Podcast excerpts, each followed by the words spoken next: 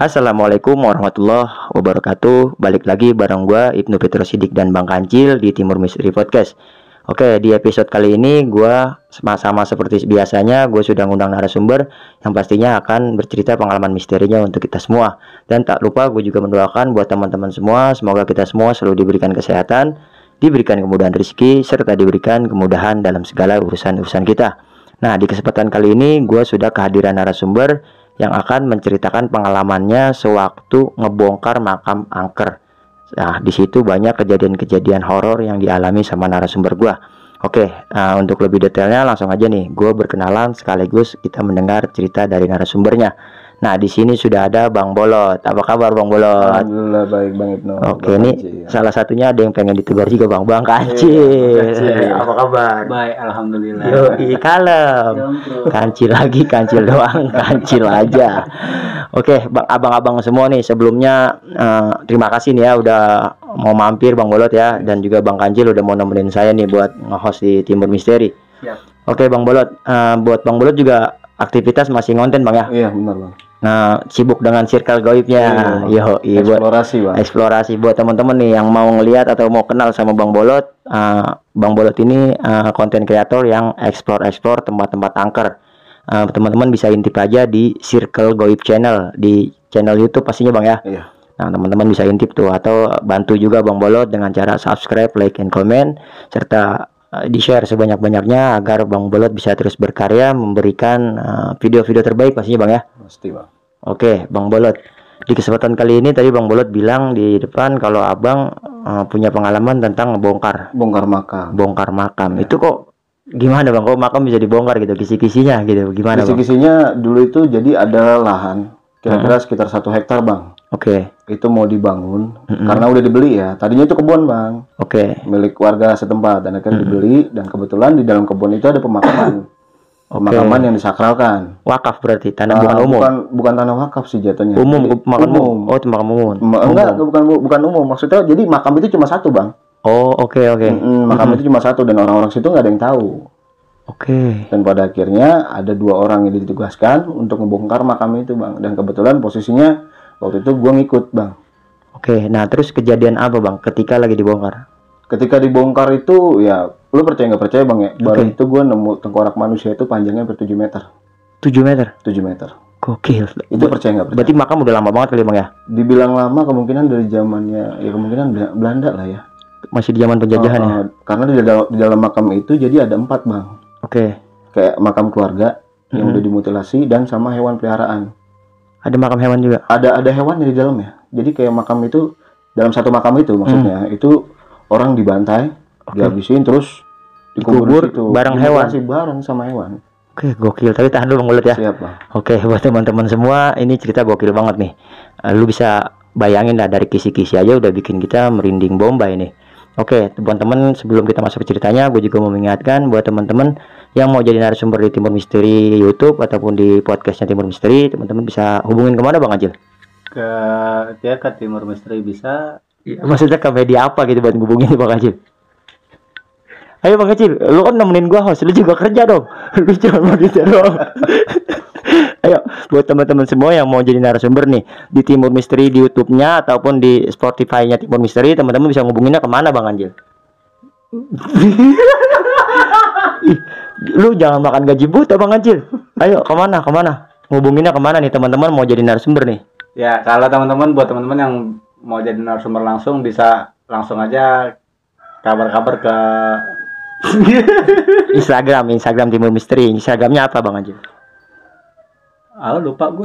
Iya ini ini ini nih tim yang parah nih Bang Mulut nih. Iya, ini ini ini kacau parah Bang Mulut nih. iya, sampai Instagramnya nggak tahu. Oke, Instagramnya Timur Misteri. Teman-teman bisa DM ke Timur Misteri atau juga uh, lewat email di timurmisteri.cr@gmail.com. Untuk lebih detailnya nanti linknya ada di YouTube ataupun ada di Spotify kita. Oke, Bang Mulut kita masuk ke ceritanya Bang ya. Siap Bang. Simak terus video ini agar kita bisa mengerti isi ceritanya. Jangan ke mana-mana karena kita akan masuk ke mana Bang Ajil? Ke ceritanya. Oke, Bang Bolot, gimana Bang ceritanya Bang? Jadi ini kejadian di tahun 2010 Bang ya. Oke. Di tahun 2010 itu ada lokasi atau tempat di mana saya dulu tuh sering main Bang. Dan kebetulan di tempat saya main itu ada ini Bang, ada pohon rambutan Bang. ada Iya. pohon rambutan rambutan matang-matang banget tapi memang itu bukan punya warga Oke. jadi siapa pun yang mau ngambil ambil aja tapi ya dengan satu catatan kita nggak boleh tamak lah karena buat makan oh iya buat makan ambil Iya, aja Ya, gitu. serakah lah gitu ya. iya nah akhirnya siang itu gue main bang.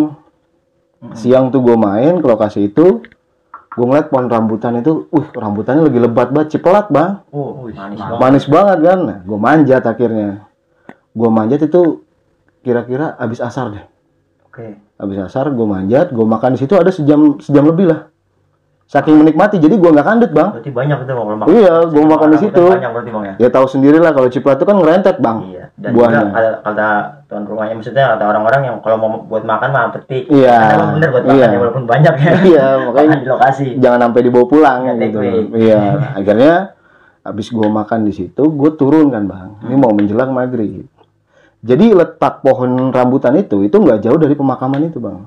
Dari makam itu Masih di maksudnya. area makam. Iya, masih di area makam. Nah, nggak lama, singkat ceritanya, gua habis makan, gua turun nih ke bawah. Hmm. Nggak tahu kenapa, memang kan pohon rambutan itu kan bercagak ya. Iya, iya. Jadi dari bawah ke atasnya itu masih tingginya adalah sekitar semeter setengah lah gitu ya. Hmm. Nah, kaki gue nih licin bang, Oke. karena ya ada keringat gitu kan. Jadi gue mau napak ke bawah itu, yang tadinya biasa gue buat pijakan itu kekeh gitu, maksudnya kuat gitu kan. Itu enggak, tiba-tiba gue jatuh. Blak! Dari pohon itu, Bang. Dari pohon itu gue jatuh.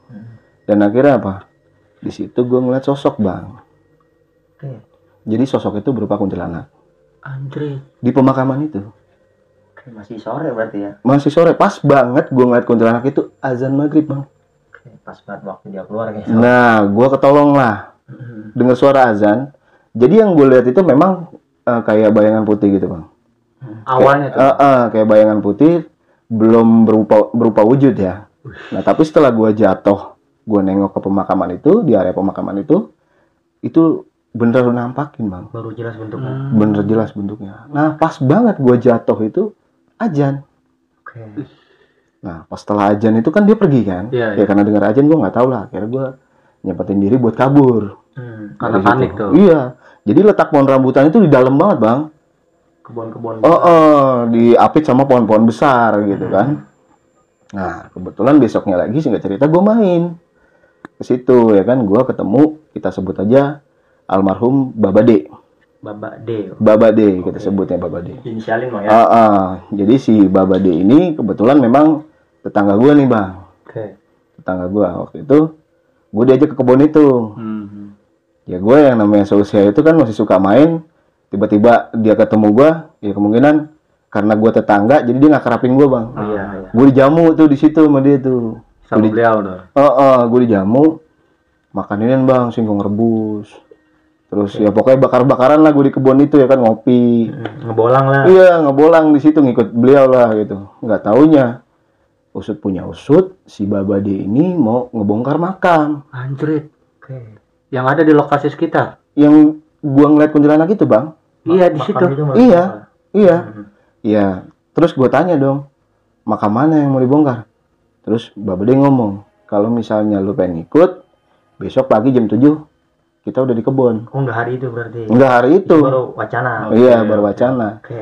Dan akhirnya gue balik nih bang, sore tidur. Hmm. Tumben banget, gue kan biasa ngayap malam bang, gitu. Nggak, nggak betah di rumah lah gitu. Akhirnya pas gue tidur, jam 9 gue nggak salah udah tidur. Pagi bangun, gue minta bangunin sama nyokap gue tuh jam setengah 6. Tapi emang gue subuh udah bangun, salah kata gitu. Gue bangun jam setengah 6, gue mandi. Ya, kalau kayak gitu gue emang zaman dulu masih kapir-kapir banget bang. Iya. Iya, iya. Sholatnya masih bodo amat gitu ya kan. Ya. Bolong- Iya masih belentang-belentong. Akhirnya gue ngikut sama si Babade ini. Oke. Nah yang gue bingungin si Babade ini bawa cangkul bang sama golok. Oke. Hanya gitu. berdua tuh. Iya, Hanya berdua sama abang. iya cuma berdua doang. Nah akhirnya berangkat lah. Gue berdua nih ke lokasi. Gue berangkat berdua ke lokasi. Udah nyampe di lokasi, ketemu sama saudaranya si Babade. Namanya Babaen. Di lokasi Iya, tersebut. kita total lagi. tiga orang nih. Iya, jadi jatuh tiga orang.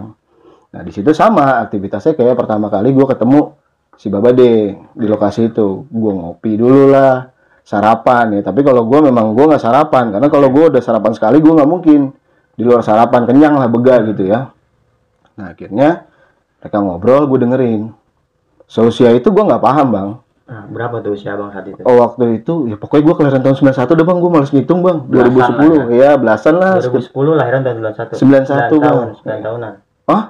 91 2010. 9 tahunan. gue kelahiran tahun 91 Iya. tahun 2010 Kejadian kejadiannya Tahun 2010. Iya. 91 ke 2000 ke 2010 coba. Banyak. Lu kok pada malas gitu sih? Hitung jari aja. Semua ambil. 1 ke 2010. Coba Ya, 9 kalkulator. tahun kan? 9 tahun bang Belasan bang. lah udah belasan Eh, masuknya bang 19 tahun ya? iya 19 tahun, 19 tahun, itu, iya, itu jatuhnya gue kalau nggak salah udah mau masuk SMA bang 19 Mau. Iya, SMA. 19 tahun iya. jadi ribut masalah umur kan gue males kalkulasi malas bang gitu. Tapi sebenarnya kamu udah 19 tahun. Jadi lu mau koko apa mau hitung-hitungan? ya lanjut ke ceritanya bang Siap, Bang. Oke. Nah, jadi di cerita ini si Baba D sama si Baba N ini ngobrolin tentang makam yang mau dibongkar Siap. nah gue dengerin dong Oke oke. gue dengerin gue simak sedangkan posisi gue itu lagi ada di kebun tempat gue ngambil rambutan itu Oke. nah, gue dengerin mereka ngobrol nah kira mereka dari si Baba N itu ngambil nggak alat nih dari rumah Si Bapak alat N. tambahan kayak linggis kayak apa gitu Iya. ya Itu si Bapak N. ya Baba N. Nah, akhirnya setelah gua kongko di situ, si Baba D langsung ngomong, udah yuk kita berangkat, kata dia. Berangkat ke mana? Kan kita mau bongkar makam. Lah, makam mana nih yang mau dibongkar? Kita bilang gitu kan. Nunjuk. Baba D itu yang di dalam situ tuh. Oh. Lah, itu mah yang kemarin gua manjat pohon rambutan. rambutan, ya kan? Rambutan cipelat lagi. Iya, nah itu mah Enak banget itu. pohon rambutan yang kemarin gue panjat oh jadi makam itu jadi makam itu bang memang nggak ada pembatasnya bang jadi cuma dikasih batu satu terus diiketin kain putih gitu Di sekelilingnya bang. di sekelilingnya dan di sebelah situ juga masih ketutup sama alang-alang jadi sebagian tuh ketutup sama alang-alang tinggi lah gitu dan akhirnya dibabatin dulu kan alang-alangnya itu yang gue lihat jadi si babade itu mau nyopotin batu cuman karena batu itu udah lama ketanam kali ya Nisannya batu ya? iya ini sana jadi agak panjang bang lumayan lah sekitar ada 15 cm lah kalau nggak salah gitu Iya iya iya. akhirnya pas dicabut begitu bisa kecabut nah keanehannya itu ketika makam itu pas mau dibongkar bang Mau dicangkul. Mm-mm. jadi tanahnya keras bang Oke. tanahnya keras ya kemungkinan pikiran gue gini Ada karena tujuan kita di sini tuh nggak baik Oke. karena mau ngebongkar makam itu yang gue tahu kita nggak ada ritual sama sekali Oh gitu. Selonong Doa. Mm-mm. Doa pun enggak tuh bang. ya? nggak ada jadi gue main selonong boy aja kayak gitu nah akhirnya gue ingat itu sama almarhum Baba N itu dia kayak baca-baca itu terus dicepretin air bang Hmm. Tanah. yang gue tahu ya iya yang gue tahu kalau misalnya tanah kita cepretin air kita gali otomatis cangkul itu bakalan berat kan Nempel. malah tambah nempel gitu kan tapi itu lancar bang setelah si Baba N itu baca komat kamit lah gue nggak perdalamin maksudnya gue di situ posisinya gue ngelihat dia mau ngebongkar makam kalau gue tanya-tanya nanti otomatis dia kan pasti ngomong lu bocah tahu apa Iya. Iya betul. ya makanya lebih baik gue menyaksikan aja Karena gitu. saat itu lo masih bisa bilang belasan usia. iya 19 sudah. Iya belasan bang. iya dan Hitung lagi. nah akhirnya gue menyaksikan setelah kejadian itu gali kalau nggak salah nyampe hampir 4 meter. Anjir. hampir 4 meter. Dalam banget bang. Dan yang ketemu pertama tengkorak pertama itu pinggul. Tulang pinggul. tulang pinggul yang ketemu. Oke. nah akhirnya diangkatlah tulang pinggul itu.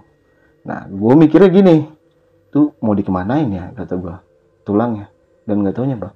Dimasukin karung bang Dikumpulin di karung. Mm-mm, dikumpulin di karung pas dikumpulin di karung kita gali lagi nah jadi posisi mayat itu jadi nyimpang bang jadi yang kaki di kepala kepala di kaki kayak lagu Oh, Peter Pan gitu bang iya jadi terbalik-terbalik nggak jadi satu gitu bang malah pindah posisinya. Iya, posisinya pindah-pindah gitu. Nah, kira kalau nggak salah itu hampir berapa karung gue nggak ingat.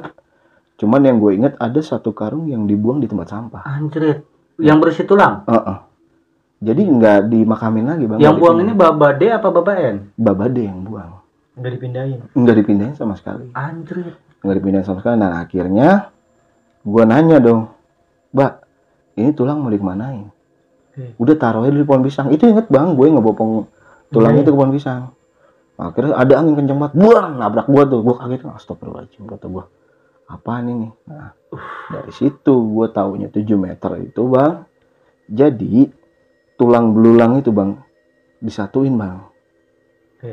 jadi kayak tulang-tulang mutilasi Mm-mm. yang udah dipotong-potong suami istri tapi ketika disatuin itu jadi kayak rangka manusia asli bang Dan sepanjang 7 meter. panjangnya sampai 7 meter memang kayaknya orang itu tinggi-tinggi bang Ya, setinggi tingginya 7 meter tinggi banget bang. iya makanya kan aneh gue bilang gitu aneh ya Janggal lah ya. memang pada porsi itu pada masa itu gue nggak tahu gue juga kan nggak ngerti bang ukur ukuran kayak gitu nah orang si babade yang babain ngomongnya 7 meter Iya. ya gue berasumsinya 7 meter kayak gitu ya kan emang gue lihat waktu itu panjang banget bang Iya maksudnya Orang- dari sisi kejanggalan udah nggak logika lah. iya nggak logika karena diukurnya itu pakai ini bang pisang daun pisang Oke. Dari bisa- orang dulu ya. iya daun pisang tuh kalau nggak salah bisa hampir empat lah Mm, sekitar empat baris gitu dijejerin kayak orang Iya iya. makan prasmanan aja gitu kan ya. iya kayak ngelewat gitu Panjang bang. Empat lembar daun pisang. Ya, nah akhirnya singkat cerita, habis bada eh, kita selesai eh, selesai pembongkaran itu ya,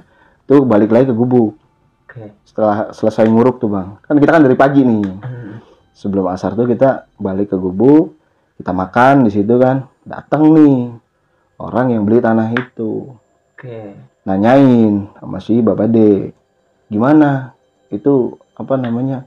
Udah selesai makam, udah udah selesai, nah gue inget tuh dia tuh dikasih duit. Oke. Berarti faktor eh, Eh, tanah itu mau dibeli Eh, lah. eh. Dibeli dan dia dapat borongan lah Iya. pindahin tuh makam yang sebenarnya nggak dipindahin.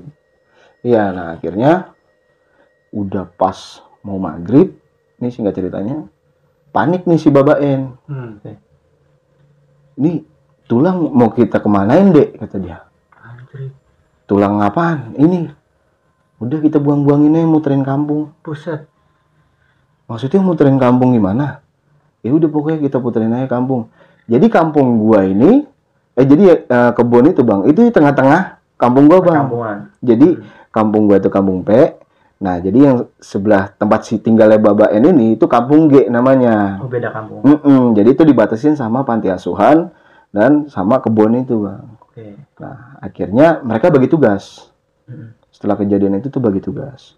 Jadi si Baba N muterin di kampung G, nah si Baba D itu muterin di kampung P. Nah, Dibuang secara terpisah berarti. dibuangnya di tempat rongsokan-rongsokan. Iya, secara terpisah. Iya, secara terpisah dibuang kayak gitu nggak lama. Gue bilang gini, Mbak, itu dibuang apa kagak ada efek sampingnya sama kita? Hmm. Udah, lu mah tenang aja. Nah, yang gue inget itu gue dikasih duit lima puluh ribu bang. Zaman itu tuh gede bang. Lah gede banget, lima puluh Girang ribu. buat anak 19 tahun dikasih. Lah iya, gue dikasih duit segitu ya, girang banget. Gue sampai nggak minta ongkos sekolah sama mak gue tuh dua hari, gue kata gitu. Terus nggak taunya bang, setelah kejadian itu ya, setelah kejadian gue bongkar makam itu, gue kan memang sering nongkrong itu di kampung G itu bang. Oke. Jadi gue itu orangnya paling nggak betah di rumah, suka aja gijik, dibilang gitu. Abis maghrib, gue keluar rumah nih bang. Gue keluar rumah, gue main ke tongkrongan gue yang di kampung G, ngobrol-ngobrol sama teman-teman gue. Gue nggak ingat itu jam berapa, gue balik. Ceritanya balik dari tongkrongan gue, balik lewat akses makaman yang gue bongkar itu, kebun Oke. itu. Nah akhirnya gue ngerasain sesuatu yang mungkin ini orang dulu tahu ya gitu ya. Jadi di tengah-tengah kebun itu, jadi di pinggiran jalan nih, Iya. pinggiran jalan itu ada pohon kelapa bang satu. Hmm. Jadi miring bang, melintang ke jalan begitu. Pohonnya. Heeh, pohonnya ngelintang ke dari jalan, melintang ke dalam kebun. Oke. Pohonnya di luar berarti. Pohonnya di luar. Iya, cuman batangnya melempar ke dalam. Heeh, ke dalam situ dan Oke. akhirnya gue dengar suara jatuh tuh kayak kelapa jatuh. Buak, kayak kayak gitu kan. Dan sedangkan sore ketika gue pulang itu memang gue memperhatikan pohon itu bang. Jadi pohon itu kelapa pohon kelapa itu ada satu kelapa yang bener-bener gede banget kelapa hijau lah gitu kan seger banget lah kalau orang dulu bilang gitu kan ya emang buat obat akhirnya gue nggak ngerasa takut karena memang gue tahu itu pasti kelapa yang jatuh akhirnya gue ikutin bang gue masuk ke dalam Lu cari. Iya, gue udah ngerokok bang waktu itu. Oh. Cuman waktu itu posisi Iya, gue, iya nggak ada rokok. Oke. Akhirnya apa? Gue suluin pakai geretan demi nyari itu kelapa. Iya, kelihatan korek bang ya. Hmm, korek. Akhirnya gue suluin. Set, pas gue suluin begitu, gue ngeliat rambut panjang bang. Rambut panjang, gue pikir gini, wah ini kayaknya rambut panjang wig punya orang Oke. Oke oke. gitu Hmm. tapi setelah gue suluhin itu jadi wig itu nutupin kelapa bang Pas posisinya. eh eh, nutupin kelapa nah ketika korek itu kan udah mulai agak nipis ya Hmm. maksudnya Cahayanya ya kelihatan. pencahayaannya udah mulai kurang pas gue bakar lagi thread udah nyala kelapa itu balik. Dak Ih, muter bang. muter. Ngeliat ke gua. Anjay. tanpa di luar nalar gua gua nggak logika gua merinding. Jadi itu kelapa naik lagi ke atas. Gelinding. Demi Allah gelinding lagi ke, ke atas pohon kelapa. Anjrit. nempel lagi. Tapi benar-benar kelapa. bener Serius kelapa tuh bang? demi Allah bang. Anjay. dan nggak taunya di situ bang gue denger suara kuntilanak. Tahu kayak gitu bang. Wuh, itu bang kelapa bang. Satu cuman goyang gitu doang bang. Tapi ada rambut sekitar 5 meter bang di atas. Ketinggian pohon kelapa itu kalau nggak salah hampir 30 meter. Serius. Oke oke. tinggi banget. Nah akhirnya di situ gue nggak bisa ngapa-ngapain kan gue diem. Karena gue udah merinding gue jatuh tuh bang di situ bang. Udah nggak bisa ngapa-ngapain. Panik lah ya. panik udah panik banget. Gue mau kabur bingung aksesnya. Karena pinggiran kebun itu masih ditutupin sama ya kalau dulu pagarnya pakai bambu bang Iya iya. masa harus gue tabrak ya kan Jaro-jaro bambu. iya kalau gue tabrak gue nyakitin diri gue gitu akhirnya gue lebih baik diem gue baca ayat-ayat pendek nah, di situ gue masih ngerasa kaki kaku gue nggak mau ke mana-mana di situ lu parno berat itu bang ya. wah bukan parno lagi bang Parno lagi. karena apa mata lu nggak dikasih nutup bang Oke oke oke. jadi lu merhatiin dia terus Anjrit. merhatiin dia terus Jangan kita panik ya di kondisi. Nah, nah akhirnya gua setelah kejadian itu, gua kan balik ngibrit nih bang, Hmm. lari nyampe rumah. Gua nanti udah nggak mau nongkrong bang di kampung G itu. Nah, Ini singkat ceritanya. Gitu. Gua nggak mau lagi nongkrong di kampung G. Cuman karena waktu itu gua bandel banget, dibilang anak susah diatur lah gitu kan. nongor. Ah, gua ngayap lagi besoknya. Keluar Bada Isa dari rumah. Keluar main lewat komplek nih. Iya. Enggak nggak lucu lagi. nggak muter niat gue muter jalan jadi gue pikir wah ini kayaknya aman kalau gue muter. Akhirnya gue muter jalan tuh bang. Lewat komplek. lewat komplek. Tapi aksesnya itu nggak jauh dari kebun itu juga memang. Oke. gitu kan gue nongkrong di situ gue ngerasa gue berangkat cuman kayak ada yang ngikutin aja dari belakang. Hmm. kok kayak ada yang ngikutin gue gitu ya. Ya tapi gue di situ pikirannya positif. Ah masih sore gitu kan. Habis sisa gue nongkrong. Gue nongkrong di situ kampung G. Selesai gue ngobrol sama teman-teman balik sekitar gue nggak inget jam 2 atau jam 3 setengah tigaan lah kalau nggak salah gue balik lewat komplek itu Oke. jadi komplek itu aksesnya masih ngelewatin pohon beringin bang terus ada pohon ada rumah kosong di belakangnya Aduh. Nah, ketika gue mau lewat situ, gue mau nikung jalan, jadi jalan itu pertigaan ya. Gue mau nikung jalan ke kiri, nah gue ketemu burung gagak yang pacaknya warnanya putih. Anjrit langka itu bang. Nah, di situ bang, apa yang bang Acil pikirin, gue mikirin bang, Oke. burung gagak sekarang pacaknya putih. Otomatis kalau gue tangkap, gue jual ke orang, Mahal. cepat banget ini. Mahal. Iya, mikirnya gitu. Nah, Mikirnya cuannya itu tuh. iya, akhirnya gue tangkap, gue tegrep bang, gue buka baju. Gue buka baju, mau gue tegrep gitu yang gue pikir burung gagak kalau malam kotak kali kayak burung yang lain gitu kan. Ya nggak tahu ya kan dia kan memang jelinya malam ya kan. Oke. Akhirnya pas gue tangkap itu terbang naik ke pohon beringin itu. Nggak kena tuh. Nggak kena. Nah, ketika gue merhatiin burung itu masih nengger di situ, ya gue udah pikiran gue udah pesimis. Ah gue nggak bakal dapet burung itu. Oke. gue balik lah akhirnya gue baru puter badan tuh berapa derajat tiba-tiba gue dengar suara gue digituin. Gue digituin bang. Serius. Gue nengok dong. Nggak taunya bang.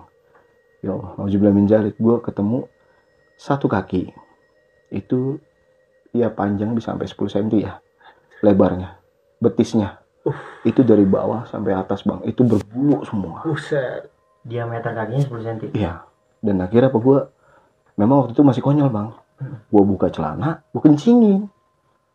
Gue kencingin di situ. Nah jadi keanehannya itu setelah gue kencingin gue nggak sadar. Ditemuinnya gue itu sama satpam, security penjaga komplek itu. Logikanya mau pingsan lah. Ya nggak pingsan, posisi nggak sadar aja gitu. nggak sadar. Jadi gue berdiri kayak patung. Tapi ngeluarin barang gue bang. Posisi orang lagi ngencing lah. Eh, eh, posisi orang kencingin lah, gitu, kencing gitu. Nggak, eh, nggak bergerak gitu jadi patung. nggak bergerak jadi patung yang, yang gue tahu gue cuma ngeluarin barang gue doang gitu kan Nah, akhirnya pas mau menjelang adzan subuh gue ditepak sama security situ Oke. gue ditepak weh tong itu barang lu ngapa nggak dimasukin langsung sadar sontak keingetan astagfirullahaladzim gue oh iya gue tutupin kan langsung buru-buru lu ngapa kagak mbak. Gue habis ngeliat inian tadi burung. Burung gagak kita bilang begitu. Udah pulang. Akhirnya meriang tuh badan sakit. Meriang dianterin tuh sama dia tuh. Kita inget banget naik motor. Sampai turunan deket rumah. Sampai di situ paginya ceritanya sakit nih bang. Gue bang badannya udah panas udah meriang lah. Pokoknya udah meriang gak enak banget gitu kan. Akhirnya nenek-nenek ya karena di rumah ada praktisi dulu gitu kan. Jadi ngobrol nih sama praktisi. Ini si bolot sakit gini gini gini badannya awaknya katanya nggak enak? Nah kata praktisi itu suruh bakarin cabai sama garam di rumah. Lu bakarin dibakar. Eh, eh, dalam rumah. Akhirnya dibakar bang. Itu. Diuntal pla- diuntal kertas begitu. Katanya gue nyurup nggak sadar. Gue nonjokin lemari nonjokin kaca Di rumah. di rumah gue nggak sadar. pas ngebakar itu. iya pas setelah habis ngebakar itu. Padahal posisi gue udah lemas loh bang. Yang gue ingat itu gue lemas gue nggak bisa ngapa-ngapain. Nah tapi yang gue lihat emang tangan gue berdarah bang. Kiri kanan tuh berdarah. Jadi nyeri lah kayak kita habis mukul benda padat Nggak gitu. sadar. nggak sadar, Sadar setelahnya berarti. setelah itu nah. Jadi setelah kejadian itu gue sakit. Gue tuh emang orangnya tuh gimana bang ya? Terbilang lebih suka cari tongkrongan ketimbang gue hidup sendiri di rumah. Oke. gitu maksudnya berdikari sama keluarga gitu Iya, kan. iya. nah akhirnya memang gue bandel banget saat itu gue keluar lagi bang. Gue keluar main lagi gue ke kampung G. Ya gue pikir setelah teror itu terjadi nggak akan terjadi lagi gitu ya kan. Tapi nggak taunya bang singkat cerita dari waktu ke waktunya. Jadi gue balik gue ketemu salah satu sosok yang bener-bener tinggi. Dan dia tuh kayak Spiderman bang. Jadi tangan di bawah kakinya di atas. Jadi tuh tembok panti asuhan itu yang di samping kebun itu Oke. itu ada sekitar 10 meter. Nah dia tuh lagi nempel di situ.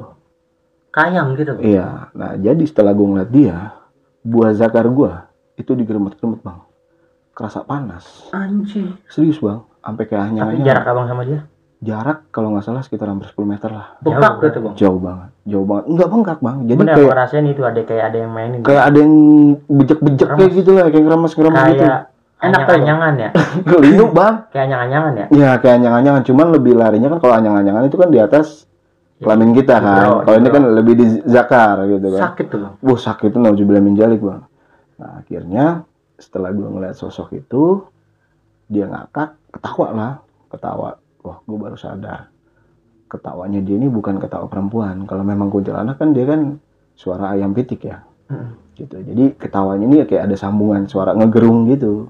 Oke. Nah akhirnya setelah kejadian itu gue nempel dulu tembok panti asuhan itu gue ya sebisa gue gue baca ayat pendek setelah kejadian kebetulan nggak jauh dari jarak itu dari jarak gue ketemu sama sosok itu sosok itu udah pergi ya Hmm. udah pergi masuk ke dalam kebun itu gue ketemu sama tetangga gue di ujung jalan itu jaraknya udah lumayan lah ada sekitar 100 meter atau berapa gitu. Oke.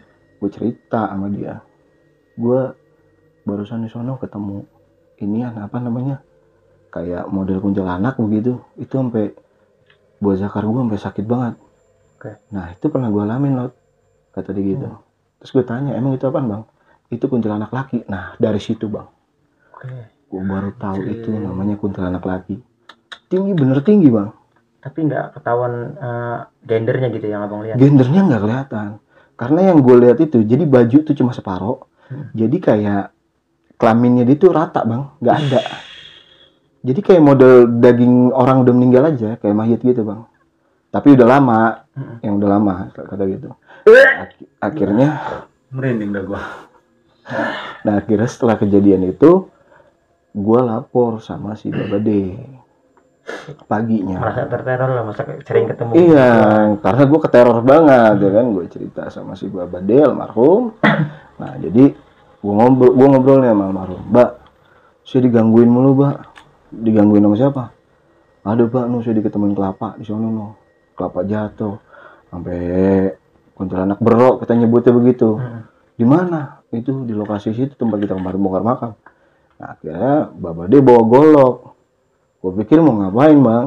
nggak taunya ngebacokin itu pohon kelapa. Keluar lu katanya. Ah, ditantang. ditantangin. Keluar lu sini lu. Bapak siang hari iya. Siang hari. siang hari. keluar lu. Pagi lah sekitar jam 10-an Buset. keluar lu sini lu. Kan lu nakut-nakutin cucu gua. Dia ngomong cucu. Padahal kan gua sama dia tetangga gitu Oke, kan. oke, oke. Nah, akhirnya nggak ada eksistensi tuh. Nah, terus gue inget almarhum ngomong kata dia kalau besok lu ketemu lagi sama dia lo lu timpuknya pakai batu kata dia begitu nah cuman setelah kejadian itu beberapa hari gue nggak ketemu tuh bang sama sosok itu bang Habis ditantang Eh, loh. eh, nggak nongol beberapa hari gue lewat situ. Nah, jadi karena memang waktu itu gue lengah juga, gue ya aktivitas gue sama lah. Pokoknya habis maghrib kalau nggak bisa gue keluar, Oke. gue lewat tempat itu lagi, akses tempat itu lagi. Dan gue ketemu sosok itu lagi bang, Anjir, yang mana tuh? yang kuntilanak itu. Nah jadi posisinya dia tuh berdiri di atas panti asuhan, loncat dua kali, langsung masuk ke dalam kebun. Jadi nggak nampakin kayak kemarin. Uh, gua langsung lari bang, nyeruntul tuh bang, uh, sampai nabrak batu kan, sampai kuku gua teklet dulu. Jadi buah zakar nggak sakit berarti? Iya, karena dia nggak nahan gua di situ. Udah loncat begitu bang? Iya, jadi loncatnya tuh loncat angin bang. Iya. Akhirnya gua lari, udah tuh, gua bilang pokoknya gua udah nggak mau lagi nongkrong di situ. Cuman, gua tuh nyeges. Nyeges itu apa bang? Nyeges itu kayak So dia tahu. bilang bukan nyeges Masa itu bodoh lah. masa bodoh songong lah dibilang gitu songong bader lah lebih terbilang badung gitu ya Songong. nah akhirnya gua nongkrong kebetulan gua di situ baru dapet cewek tuh gua lupa Hmm. gua dapet cewek Ada ambisi juga. Eh eh, di situ jadi gua nongkrong karena memang ada yang mau gua deketin Anjay. Iya malum Gue lah di era itu ya kan istilah kata siapa yang punya cewek lu yang paling ganteng di tongkrongan iya kan Asik. Iya, iya. Jadi abang ada ada hawa-hawa yang mana takut itu jadi di nomor dua. Nah, di nomor duain demi dia lah gitu kan. Nah, akhirnya singkat cerita setelah gua ngapel nih ya kan, gua ngapel. nah, itu kayak kejadian pertama. Oh enggak ngajeruk. Eh Ngajeruk enggak. aja gitu bang. Enggak. Ngapel, Ngapel kalau gua lebih Makanan apel, ya. ngapel, Bang. Karena kan gua duduk di situ mulu, Bang. Iya. Jadi ngebersihin lantainya dia gitu, Bang. Oh, ya kan? ngepel. Iya, ngapel maksudnya gitu. Nah, gua balik dari rumah bukin gue ini jam sekitar setengah empat subuh. Menjelang pagi lah ya. Itu udah menjelang pagi jam setengah empat. Akhirnya gue balik gue ketemu nih bang. Jadi dari jalan tuh cuma lurus bang. Ya mungkin bang Ibnu kalau ke rumah gue tuh sering banget akses ngelewatin bang. Lu udah pernah ke sana bang? Pernah. dia pernah cuman gue nggak pernah ngasih tahu bang Ibnu gue nggak pernah ngasih tahu ya Takut tuh ketemu. iya aksesnya kampung G yang jalan raya itu bang kalau lu mau masuk ke rumah gue Gue tahu yang panti itu bang. nah Dua kali tikungan kan? itu dia bang itu kebunnya Iya, itu di oh, situ itu. sekarang udah jadi rumah Yang diceritain begini gue nggak berani lewat. iya itu udah jadi rumah gitu. Iya akses akses ke bawah komplek. Iya. Akses ke atas. kampungan iya jadi kan itu kan dibatasin kan Iya iya iya. Lu nggak berani lewat? Ya setelah ceritanya sih mungkin kedua kali. Iya. Eh, beliau mau udah sering lewat maksudnya kalau mau ke rumahnya gitu kan Iya, iya. nah akhirnya gue balik jam setengah empat itu gue ketemu nih empok-empok Oke. cakep buat bang beneran lebih cakep dari mantan gue yang di kampung ge Oke. pakai payung pakai baju noni Belanda Serius lu bang? demi Allah Rasulullah bawa koper. enggak berdiri doang rambutnya gontai panjang cuman kayak dikepang Enak lah dilihat. Wih, pokoknya Topinya miring nggak topinya? enggak topinya cuman agak ngablak dikit gitu kalau orang anu kan Agak- Eropa kan begitu agak ya Pamerin jidatnya. iya agak mamerin jidatnya akhirnya Cakep bang. Buh, cakep banget. Orang kita pikir mau orang Betawi. Mukanya muka-muka Betawi, Bang. Iya, akhirnya kita tegur, kita sapa. Jongkro. Pok, mana? Mau pulang. Nyaut tuh bang. Nyaut. Nyautnya tapi ngomongnya bata-bata, Bang. Nggak kayak kita eksistensi ma- eh, manusia aja ngobrolnya kayak gini gitu. Oke oke. Pas gue tanya, Pok mau ke mana? Mau pulang. Pulang ke mana? Ke sono. Nah, jadi kan Bang Ibnu tahu nih jalanan itu bisa ngambil ke kiri Bang ya. Setelah putus jalan itu kan itu kan pertigaan jalan Bang ya. Nah, dia tuh mau belok yang ke kanan Bang Ibnu. Dia mau belok ke kanan itu kan langsung komplek. Mm-mm. Bener kan? Iya. Nah, akhirnya gue tanya, mau ke mana, Pok? Mau pulang. Ke mana? Cuma nunjuk doang. Dia nunjuk arahnya ke kanan itu berarti mau ke Komplek. situ kali Iya, gitu arah kan. komplek lah. Mm-mm. Nah, akhirnya gue bilang, emang apa, Pok? Empok nggak berani pulang? Mm-mm, gitu doang. Tapi memang pada masa itu, komplek itu jadi memang terkesan angker juga. Karena di blok komplek itu banyak banget rumah kosong. Mm-mm. Oh Sampai saat ini ya. Hmm, sampai saat ini. Mas Mas, sampai saat ini emang itu juga di situ masih banyak yang kosong. banyak. Nah, akhirnya gua inisiatif lah. Oke, oke. Apa empok pengen saya anterin nih? Kita bilang gitu. Mm gitu dong. Iya, Niat baik niat jelek nih. Niat Oh, baik. niat baik dulu. Iya, kita Niat kan dulu, seusia- Ada kesempatan niat jelek baru niat jelek. Iya. Baru berubah niat. Kalau Lihat sikon ini. jujur ya. bang, di era itu gua nggak ngerti yang namanya esek-esek asik bang. Oh, sih kasih kasih. Iya, gua gua nggak hat- nggak Berarti- hatam di dunia itulah. pure niat baik. Pure niat baik. Niat, niat buruknya nanti lihat kondisi. Iya, iya kalau itu urusan belakangan bang ya kan. Kenapa kenapa lu Pak Dede kenapa lu nggak paham di bidang itu, Bang? Karena memang Saya kasih. kalau kalau memang kalau waktu itu bang ya memang gue belum punya kenalan namanya Imron bang. Oh, Kalau sekarang Imrin. kan gue udah punya kenalan gue namanya Imron. Imron itu Jadi Imron itu ada singkatan bang. Yongkro. I-nya iniku, ini ku M-nya milikmu, milikmu R-nya rasanya, rasanya. O-nya O, Oh. N-nya ya nikmat. Bangsa. keren nih, keren. Gimana tuh bang? Si Jangan lu pakai Bang itu Ibnu. benar saat itu. Hanya Iya, Bang, belum. Bang Bolot yang bisa begitu. Jadi si Imron gue belum bergejolak bang. Jadi pikiran gue dunia gue masih main. Oke, oke, gitu. oke. Akhirnya singkat cerita gue anterin lah dia ke mau arah ke rumahnya. Jalan kaki. Eh, eh. ya saking dia bawa payung minta gandeng. Anjir. Oke. Gandeng. Dia jadi nggak nggak ngomong gandeng jadi ngulurin tangan. Ngulurin tangan. Pas gue pegang bang tangannya. Lu pernah nggak sih bang ngerasain ngepel batu es dinginnya kayak gitu bang? Tangannya, Bang. Mm-mm. Malah berbalik dingin yang dingin banget malah jadi ada panas-panas gitu. Iya, rasanya jadi kayak melepuh Iya. gitu di tangan. Nah, akhirnya gue pegang ngerembes. Rembes. Jadi kayak keringet. Gue pikir orang kena paru-paru atau jantung. Respons dipencet. Iya, jadi ada keluar air bang. Keringet ngucur aja lah gitu ya kan. Cuman gue nggak nengok.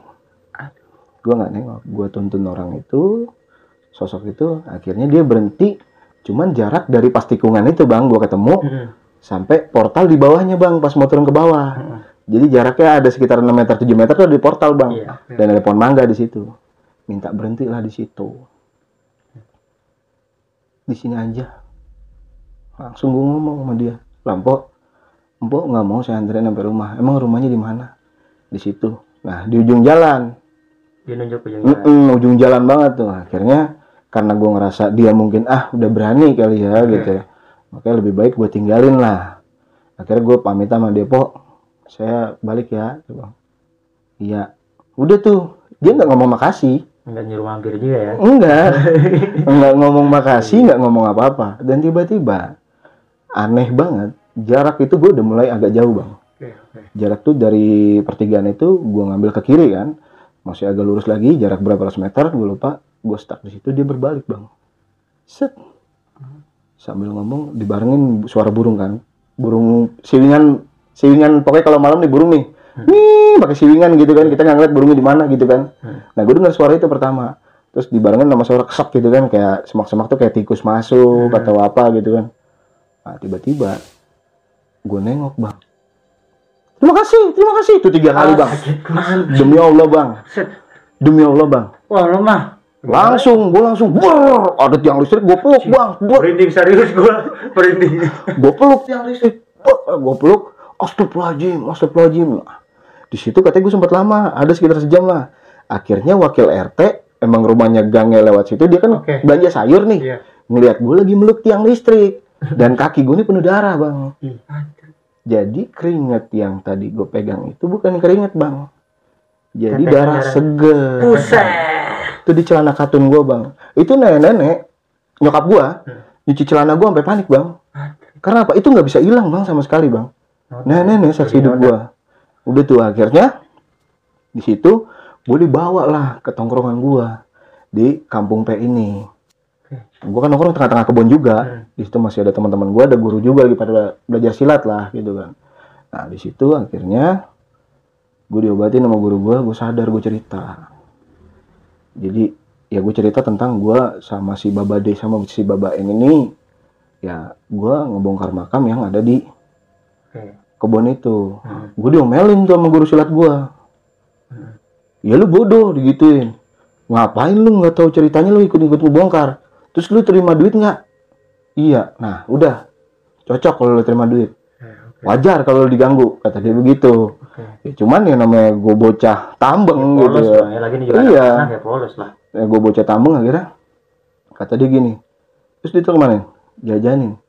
Nah dari setelah gua ketemu guru gua besok paginya gue survei bang. Nggak pagi sih jam 9 lah. Karena kan waktu itu gue juga nganterin nyokap juga sering belanja gitu kan. Gue inget nih rumah empok yang semalam gua anterin katanya di ujung jalan ini makasih makasih. Iya. Nah tuh. kan gue kan karena lewat komplek yang gue nemuin kaki yang panjang itu bang. Iya. ya kan? Nah nggak taunya gue ngeliat arah jarum jam 12 jadi segaris lah gitu ya dari jam 12 ke 6 gitu kan. Oke. nah istilah kata gue nganterin dia itu di jarum 6 nah gue berhenti di jarum 12 banyak berarti. Ah, ah. lurus lah Iya. lurus. Wah ini nih kayaknya rumahnya ini. Dan nggak taunya bang rumah itu rumah kosong. Anjir nggak ada sama sekali penghuninya. Memang di belakang rumah itu ada pohon jamblang. Hmm. Jadi istilah kata buah apalah kalau dibilang buah anggur ya orang Betawi. asam Ya. tapi itu bang Eh, cepat nah, di situ gue masuk bang. Oke. Memang kosong, nggak ada sama sekali. Abang udah sama guru nih. Sendiri. Sendiri, eh, itu nganterin nyokap. Oh, nggak nyokap. Iya, mau ke pasar Capi. Hmm. Nah, udah. Itu besoknya lagi baru denger tuh si Babade sakit. Eh, baru kena dia. Iya, Babade sakit.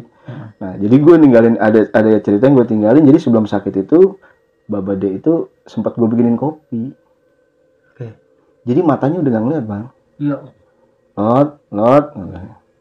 Iya mbak saya nih. Nama bolot bang. Dari almarhum Babade aslinya awalnya aslinya. Dia yang mencetus nama itu. Ah, ah, pencetus nama itu oh jadi nama lu terbentuk itu bolot dari dia awal dari dia. tapi Nah. lu dengar dipanggil bapak dia bapak dia itu dengar Iya, karena memang gimana kecilnya itu gue ribut bang, sering ribut. sama beliau Enggak sama anak-anak di lingkungan gua, gua pengen diasingin lah di tongkrongan gua karena apa? Teman-teman gua bilang tuh gua orang aneh. Hmm. Karena memang akses main gua tuh kalau nggak di rumah, pohon jambu, kuburan. Kan emang rumah gua begitu bang dulu bang, rumah tusuk sate. Nah jadi si Babade itu karena memang gua bocahnya badar itu, jadi bolot itu singkatan bocah nyolot bang. Oh, bukan yang bolot yang nggak dengar. Bukan. Nah udah gitu kalau misalnya gua lagi keluar depan rumah, jadi almarhum itu bikin lagu. Sambolot, sambolot, di mana ada sambolot jadinya bolot. Nah, sampai gua gede bang. Mau ke mana pun gua pergi, nama gua bolot. Oke, Gitu. oke, oke. Nah, jadi kembali lagi ke ceritanya, gua ketemu beliau kondisinya udah rapuh lah ya. udah inilah udah nggak bisa bangun, Hmm. udah nggak bisa ngapa-ngapain. Gue sempet nanya-nanya, Mbak, Bapak ngapa sih? Tanya tuh, cuma nyolotnya nggak apa-apa. Besok gue pulang. Itu gue inget bang. Besok gua pulang. Mm-mm. Besok gue paling gue pulang. Kata dia begitu. Padahal bang, jujur setelah bongkaran makam itu pas ngebuang tulang, sehat walafiat bang. Ya masih bisa gali-gali ya. Iya masih bisa gali ya. Memang terbilang usianya dia bisa sampai ada 68 atau 70 tahunan lah. Orang-orang dulu ya usia segitu masih segar, Bang. Iya, tapi yang Bang Ibnu sama Bang Acar harus tahu jadi beliau ini punya black magic. Oke. Makanya bisa sesegar itu, Bang. Jadi si Babade itu punya keahlian di bidang urut. Hmm. Nah, si Baba ini nih praktisi. Oke. Beda ya, tukang urut sama praktisi. Oke. Jadi istilah kata orang berdua ini sama-sama punya kelebihan, Mm-mm. punya keahlian. Makanya seusia itu mereka masih segar. Iya. Nah, akhirnya meninggallah si Babade ini. Akhirnya Babade gue pas mau ngubur gue ngikut bang karena kan kuburannya itu bang itu bang yang waktu itu kita baru pertama kali lu datang Oke. lu ngopi di situ Oh, yang kayak makam keluarga itu. nah jadi Oh, beliau dikuburin di situ. iya nah jadi yang pas lu duduk itu makam Babade Innalillahi. itu makam Gua Babade pada saat itu belum tahu kronologi juga. Nah, iya. Kan sampai saat itu kan lu pernah ngalamin kan, Iya. itu kejadian kan. Mm-mm. Nah, pas mau dibongkar tuh makamnya bawa bangke, Bang. Astagfirullah. Pas mau dibongkar, tapi mau digali. Mau di sebelum digali udah bawa bangke duluan. Oke. Sedangkan di situ nggak ada tumpukan-tumpukan sampah warga Hmm. yang ngebuang sembarangan. Itu udah bawa bangke. Nah, setelah digali makin bau Makin bangkainya parah. makin nyengat, Nyengat. makin nyengat. Astagfirullah. Dari situ banyak tuh kejanggalan. Oke. keluarga-keluarganya ada yang surupan, ada yang apa gitu kan.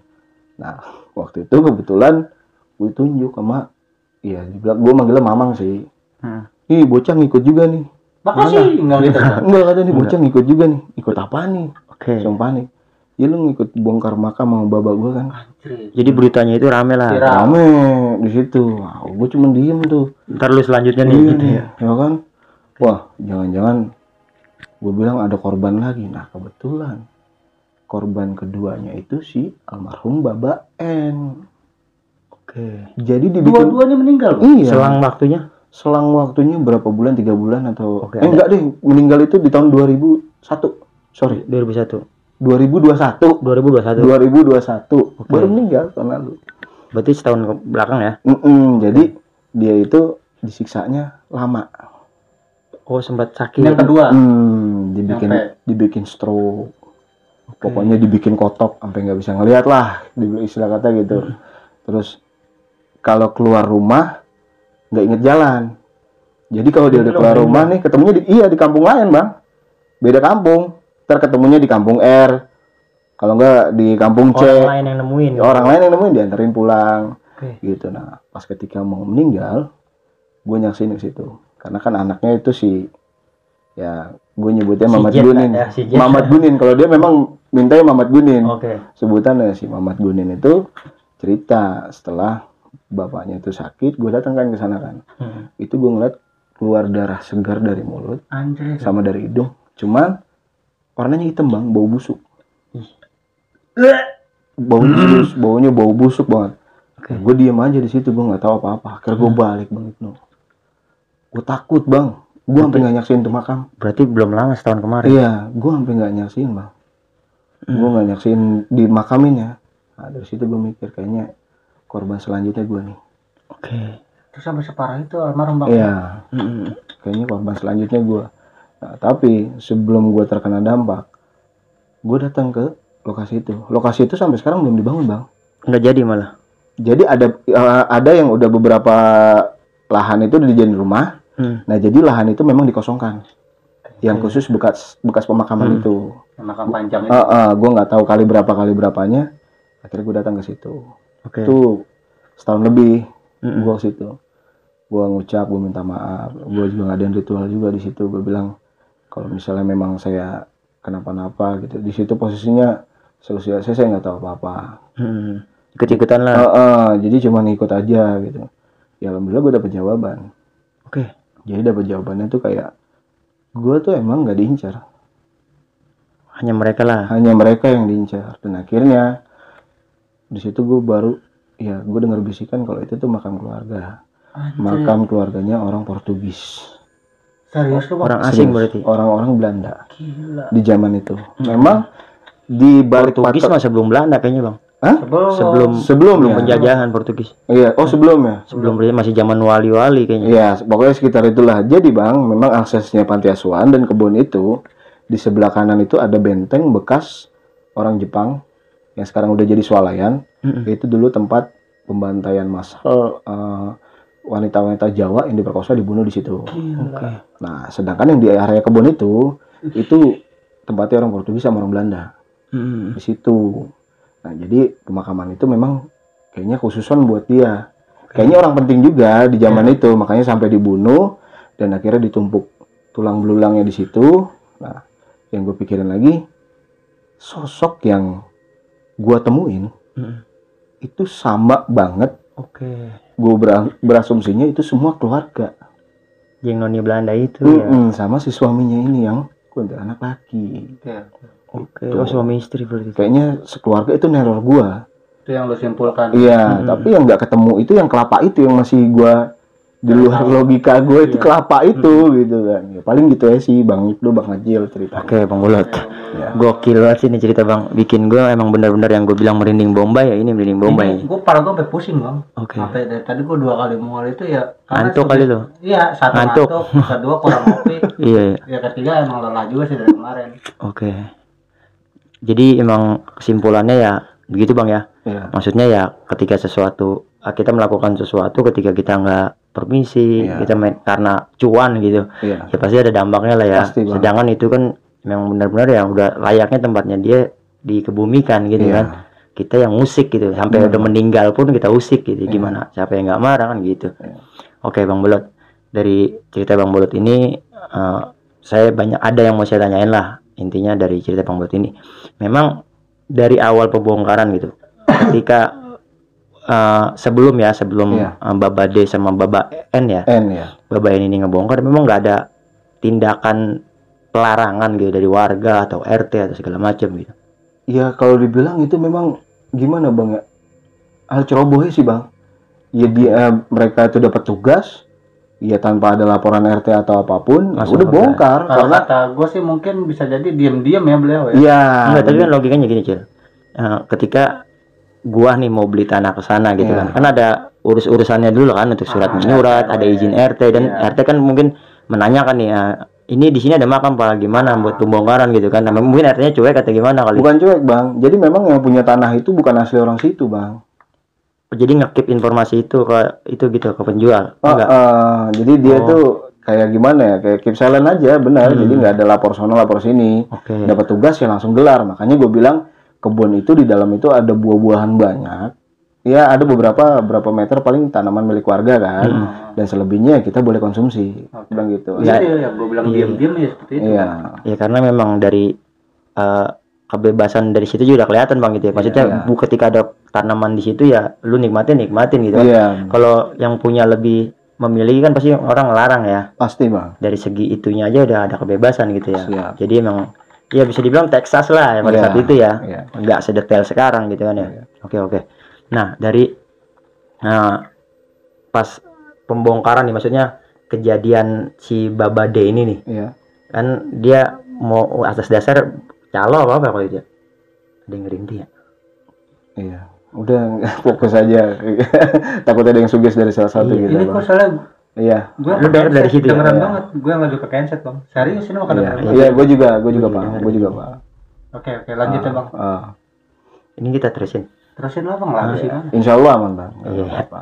nah terus ah, kan si ini jatuhnya nyalo atau atau apa ya Nggak Dibilang sih, nyalo sih borongan enggak. sih ya borong Dibilang ya. borongan enggak. Jadi memang tugas si Babade itu di lokasi aktivitas sebelumnya lah Bapak aktivitas sebelumnya itu Babade kerjanya itu, apa gitu ini bang tukang rongsok. ngumpul-ngumpulin Oh, rongsok ah, jadi ngumpulnya di situ, ngepulnya di situ. Oh, Gitu. base campnya doi Iya, makanya ketika dibongkar itu ya warga nggak ada yang tahu.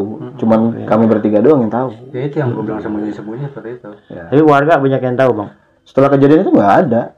Karena memang kita keep silent. Jadi dari segi makamnya gitu warga banyak yang tahu dari segi makamnya, segi makamnya kemungkinan ada yang beberapa yang tahu, ada yang nggak tahu karena di situ ya memang makam kita nggak kenal oke gitu. Jadi Nggak ya bukan karena asal-usulnya. makam keluarga nggak tahu Nggak asal nggak tahu asal usulnya. Dan posisi di dalam ya. Iya, dan posisi dalam banget dari kebun itu ya. Makanya kita bongkar itu yang nggak ada. Istilah kata orang-orang situ tahu. Oke, masuk di akal sih bang. Mm-mm. Ya karena juga warga jadi lebih ke masa bodoh bang ya, Iya. karena emang nggak tahu asal usulnya. Iya. Nah kalau memang nggak tahu asal usulnya itu kan makam berarti kayak ada yang abang bilang dibungkus sama kain gitu. Iya. Siapa pemiliknya dan apa, apa maksudnya ngebungkus itu gitu? Nah, kalau menurut gua pribadi bang, ya, Hmm. jadi tempat itu makam itu kayaknya sih buat tempat nyugi ke orang-orang main togel. Oh. Karena di era itu gua masih banyak yang main togel bang Oh, zaman tempat gua. togel masih liar berkeliaran Iya. ya. Enggak. Karena yang gue lihat dari pemakaman itu, jadi makam itu kan dipatokin batu itu tuh, Hmm. yang gue bilang batu nisannya. Pinggirannya itu tuh masih kayak ada kopi, kayak ada kembang-kembang, kayak ada dupa-dupa orang nyugik gitu. Sajen. Sajen-sajen kayak gitu. Oke. Jadi ada orang yang ngurus, tapi kita nggak tahu siapa. Oh jadi udah abruk ambruk abrukan aja gabungan Iya, aja lah gitu ya. kayak gitu bang lu modelnya. yang mau ritual di sini lu yang merasa eh, mengkeramatkan ini makam udah lu gitu Iya. nggak nggak dari si, dari silsilah keluarga nggak Iya. dari juru kunci nggak ada gitu Iya. oke oke dan si pemilik tanah Nah si pemilik tanahnya ini, yang gue inget ya, gue dengar dari si Mamat Gunin, teman gue. ah, Mamat Gun Mamat Gunin ini anaknya anaknya Baba Bapak Den. Den. Eh, Baba Bapak Den, Baba Den. Baba. Nah, jadi si Muhammad Gunin cerita katanya si yang beli tanah itu Mm. katanya anaknya itu meninggal. oke Jadi istrinya lahiran ada yang meninggal. Jadi kalau nggak salah anaknya itu hampir tiga ya kalau masih hidup ya. Ya. Jadi yang meninggal dua orang. Masih sisa satu orang. Sampai sekarang masih hidup. Tapi cacat. Anak yang, pertama. yang dua yang meninggal itu?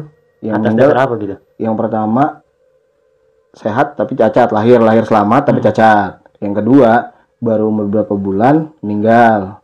Nah yang ketiga hilang dalam kandungan. Berarti ada sisi-sisi yang nggak wajar gitu? Iya sih dari nggak wajar. meninggalnya. Padahal itu anaknya cucunya berarti ya? Cucunya bapak ya? Iya ya kan? cucunya. yang meninggal ini cucunya bapak ya? Iya. Oke oke oke. Eh, bang Kancil mungkin ada yang dipanjain bang Kancil Ya kalau gue sih ya mungkin gini bang. Solusi gue teori gue deh apa yang nggak kita pahamin jangan terlalu kita ambil gampang. Iya. Karena ya nggak hanya hidup ini nggak hanya demi cuan gitu. Iya. Kita harus ada konsekuensi ke depan gitu. Ya mungkin buat gue yang lu temukan sosok-sosok serem itu ya mungkin kemarahan dari bisa jadi ya. Iya. itu ruh yang ada dalam tulang bedulang itu. Karena kan gini ngomongnya uh, apa pun bisa terjadi bang gitu kan dalam arti gini uh, ini bang bolot nih. Hmm. lu ke sini bawa apa gitu kan? Iya. nah umpama nggak usah jauh-jauh lah. Barang yang lu bawa itu HP gitu. HP Iya. lu gua ambil tanpa izin lu gitu. Lalu marah dong. Itu apalagi otomatis kan terima ya? Iya, apalagi kan di sini kesimpulannya setelah be- tulang belulang itu lo ambil dalam galian yang sedalam 4 meter itu, untung gak ke format air tiga Iya. jam-jam. Enggak, maksudnya tulang belulang itu langsung lu buang begitu aja. iya Kagak di sempurnakan lagi lah sempurnakan atau Nggak dikubur di- ulang. gitu. kubur secara layak lagi dipindahkan mungkin lebih elegan gitu bang ya Nah, itu jadi di situ sorry ada cerita yang ketinggalan. Jadi Baba D sama Baba N ini sempat ngadu argumen. Oh. oh sempat ada argumen. Iya, ngadu argumen di situ. Eh, dia ngomong gini. Dia manggilnya apaan ya? Ya gua nggak sebutin, gua sebutin dia aja dah. Lu, Dek, lu gimana ini? Apa namanya? Kagak lu makamin lagi, maksudnya kagak kita galin lagi nih bikin makam baru di mana kayak gitu. pindahkan gitu. lah ya Iya, nah, terus kata si Baba dia ngomong, ya elah, buang-buangin aja udah. Itu. Ngomong begitu. frontal ya Iya, udah buang-buangin aja begitu. Lu yakin lu ntar emang kagak ada efek sampingnya bakal kita. Eh, sekarang kalau kita kagak ngelakuin kayak begini, kita dapat duit dari mana? Dapur kita kagak bakal ngebul. oke oke oke oke Niat niat egoisnya si faktor Baba dia. ekonomi lah intinya ya Ah, Ya mungkin juga nggak bisa begitu juga bang, bukan karena faktor ekonomi pula. Bisa jadi ya mungkin zaman itu ya, Iya. zaman itu sedangkan bang bola tuh usia di situ di zaman itu masih belasan ya bang, Iya. 19 tahun lah Iya. taruhnya ya.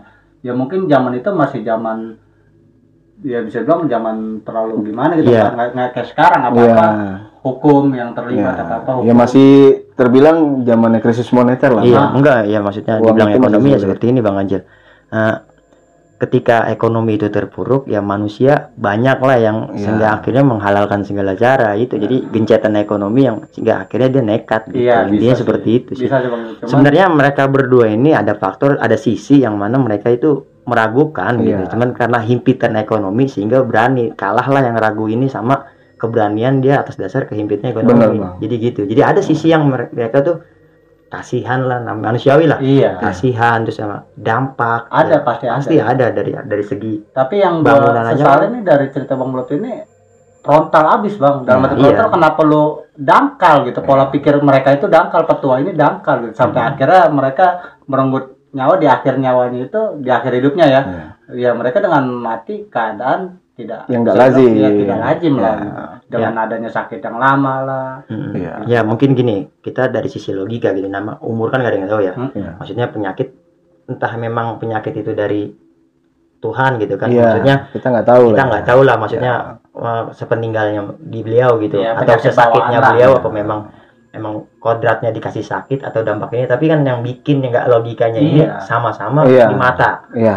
Yang saya saya nilai nggak logikanya itu sama-sama di mata ketika si Babade rabun Iya. Sangat ada kesamaan. eh rabun juga Sama. gitu itu yang bikin kejanggalan mungkin ya Iya, Tapi kalau dari dalam segi positifnya ya seusia itu memang orang matanya udah nggak awas. iya katarak lah Oh, iya. iya Dari sepanjang eh, cerita gue ini bang, jadi cerita ini gue tertuju, eh bukan tertuju sih, bisa terbilang dikarenakan bukan karena faktor ekonomi, Hmm. tapi lebih ke tamak, Tuh. oke rakus lah rakus. Jadi Hmm. tidak memikirkan sebab dan akibat Itu. setelah kejadian itu bang. Jadi Oke. yang dipikirkan dia, yang di mindset dia itu cuma uang. Besok Hmm. dapur gua ngebul. Berarti kan tandanya mereka berdua itu orang tamak. oke tidak mementingkan orang lain Hmm. atau silakan ah, kesejahteraan orang lain tapi dia lebih mementingkan diri sendiri Kalau lu mah dalam hal cerita ini ya lu hanya nggak anak Saksi, muda Bang, yang kalau nggak tahu apa-apa gitu. iya Iya, Tiba-tiba iya intinya saksi, cuman ya nggak bisa ini juga sih. Jadi lu bisa kesimpulan sini cuman terlibat tanpa lu sadarin Iya, tanpa lu pahamin lu bisa terlibat di sini Iya bener. Iya maksudnya sang- hingga dari sisi goibnya pun mewajarkan. Iya. ya kan? Jadi mereka juga tahu lah mana yang benar mana yang buruk. Dan gitu. kebetulan yang ditemuin tuh gua bocah Kansas bang. Iya, baca kansa. Iya. Terus apa lagi tuh? Kansas itu kami anak nakal suatu saat akan sadar sendiri. Yo, Anjir. anak Bang. selatan, jaksel. Gitu bang. Oke oke, sebelum kita tutup satu lagi yang saya tanyain bang. Boleh. Eh, dari kita flashback ke belakang nih. Iya. Sebelum ada pembongkaran itu Bang Bolot lagi makan rambutan sempat ketemu kuntilanak. Iya. Nah, apa yang bisa Bang Bolot simpulkan dari sosok kuntilanak itu? Apa ada hubungannya atau enggak? Kalau dibilang ada hubungannya atau enggak itu itu enggak bang ya. Karena Oh, enggak. memang gua naik itu badasar bang Hmm. di situ. Ya kalau orang Betawi bilang lu matahari lagi nyeralak nyelojok pantat lu denger suara ajan lu kagak lari ke langgar Oke. lu Langgar itu musola musola Malah naik ke pohon lu rambutan. malah milih manjat istilah kata pohon rambutan pohon rambutan lu panjat kagak ketemu Tuhan Oke. kalau lu ke musola ya lu berdoa lu ketemu Tuhan cuman nggak ketemu langsung doa lu diijabah istilah Hmm. kata gitu ya tuh orang pondok gede omongannya begitu Oke oke. oke. langgar iya Jadi kesimpulannya si makhluk kuntilanak yang dilihat sebelumnya itu nggak ada nggak hubungan. ada hubungan sama sekali Memang Jadi- mungkin apa penghuni, penghuni situ gitu ya. kayaknya sih ya itu noni Belanda yang gue temuin itu karena sosok Oke. tingginya hampir sama Oke. nah, jadi ya kemungkinan karena memang gue di situ diingatkan gitu kan Hmm. itu mau azan mau menjelang maghrib Hmm. jadi gue harus turun gue pulang karena jangan ada lagi di lokasi itu Hmm. dengan cara eksistensi seperti itu berarti yang gue pertandakan dalam hati gue dia nakut-nakutin gue untuk cara yang benar Oke. buat gue pulang ke rumah karena yang gue tahu yang gue telah ya yang namanya kita mau masuk maghrib pada maghrib Mm-mm. itu kan ya kalau orang yang paham itu istilah kata masih ada perputaran eksistensi bang jadi kayak Pasti. ada Hmm. Daya tarik jin-jin gitulah yang keluar masuk area gitu kan makanya Oke. kemungkinan gue mau diselamatkan dari area itu Oke, mungkin ya eh, udah lu pulang nih wayanya Iya, gua gitu kan. iya Iya iya. iya. waktunya Oke. gue jogging apa apa Iya, gitu iya, di iya. situ Gantian lah. Iya. gitu kan. Ini masanya gua nih. Ini base camp gue cuy gitu Iya. ya kan Lu pulang. iya ya mungkin di situ tempat fashion weeknya dia bang Yo iya. Ya, Sudirman Tamrin. saat naik ke pohon rambutan itu salah ngambil jalur dimensi dimensi gaib lo masukin jadi begini Bukan dimensi goib, Cil. Apa? Circle goib. circle Bahaya. Oke, teman-teman jangan lupa juga nih bantu Bang Bolot di Circle Goib Bang ya. ya makasih Di Bang YouTube di situ juga banyak video-video Bang Bolot penelusuran rumah-rumah angker yang mana gue juga pernah ngikut lu tonton di channelnya Bang YouTube ada gua yang bertantang bertenteng bertengger tengger nge- apa ngelawan ngelawan hantu ya Oh Kayak itu bang yang di. Timur Misteri yang lu masuk di rumah Garuda bang ya? Iya. Live ya bang? Di live itu gue sangat gagah berani tuh Oh, sama ternyata lu uawe Karena Entar ada dulu kok biar orang survei dulu oh gitu tapi ada lagi yang lebih parah kan tapi Misteri. ada di situ Bang. ada yang kesurupan Ada. nah buat bang buat teman-teman yang lihat bang Ganjil kesurupan ada juga nih di channelnya bang Bolot yang lagi di apa judul apa bang? Gue bikin judul apa itu? Bukan di channel gue dong bang. Oh Di bukan Timur Misteri ada. Oh, di, eh, di Timur Misteri itu ya? Itu Timur Misteri Iya, ada iya, bang. iya, Itu live kebetulan waktu itu collab sama channel sebelah bang. Iya, channel channel sebelah Dulu ya. saat itu ada bang bola tuh. Iya, saya masih bergabung di channel Oh sebelah. iya ada di channel Timur Misteri Iya, ya? iya. Ada di itu Bang live Bolot itu bukan edit edit itu. co-hostnya ya. Ada saat itu. Sekarang Bang Bolot udah ada di Circle Goyek. tapi itu malu gue bang Kenapa? tanpa di pokoknya tanpa alam sadar gitu Ya. tiba-tiba tuh gue ngeliat ya berawal dari asap sih bang Oke. Ya, saat istilah- kejadian itu ya, istilahnya Bang Kancil tahulah posisi gua ketika Siap. gua ada di lokasi seperti Siap, apa Bang siap. Ibnu juga tahu. Iya. Jadi kemungkinan teman-teman bakal cerita eh bakal nanya tuh Bang Bolot emang badr kayak gitu nggak sih? Nah, sedangkan Bang Kancil sama Bang Ibnu itu Hmm. tahu ketika gua berada di lokasi eksplorasi. Ya, Oke oke. Dan Emang juga pas di backup sama bang Bolot ini saat kejadian itu sih gue sempat ngerasa enteng juga bang Ya. ya ada ada tindakan lah. Ya, Iya. maksudnya ada dasar lah Bang Bolot.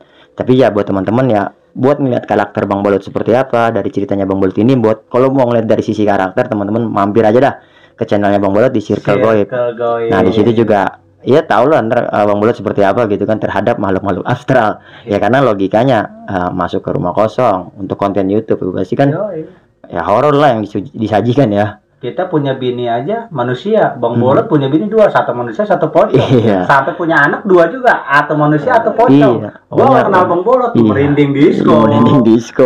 Iya. Pokoknya buat uh, teman-teman Bang Bolot juga ada nih di Timur Misteri ceritanya yang kawin sama pocong. siap Iya, itu jangan ngomongin aku takut. Iya.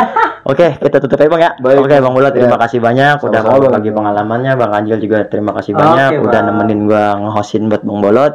Nah, buat teman-teman semua, kiranya itu aja yang bisa gue sampaikan. Tapi sebelum gue pamit undur diri, jangan lupa bantu channel Timur Misteri juga di YouTube di Timur Misteri Channel karena di situ juga gue mengundang narasumber buat bercerita pengalaman horornya.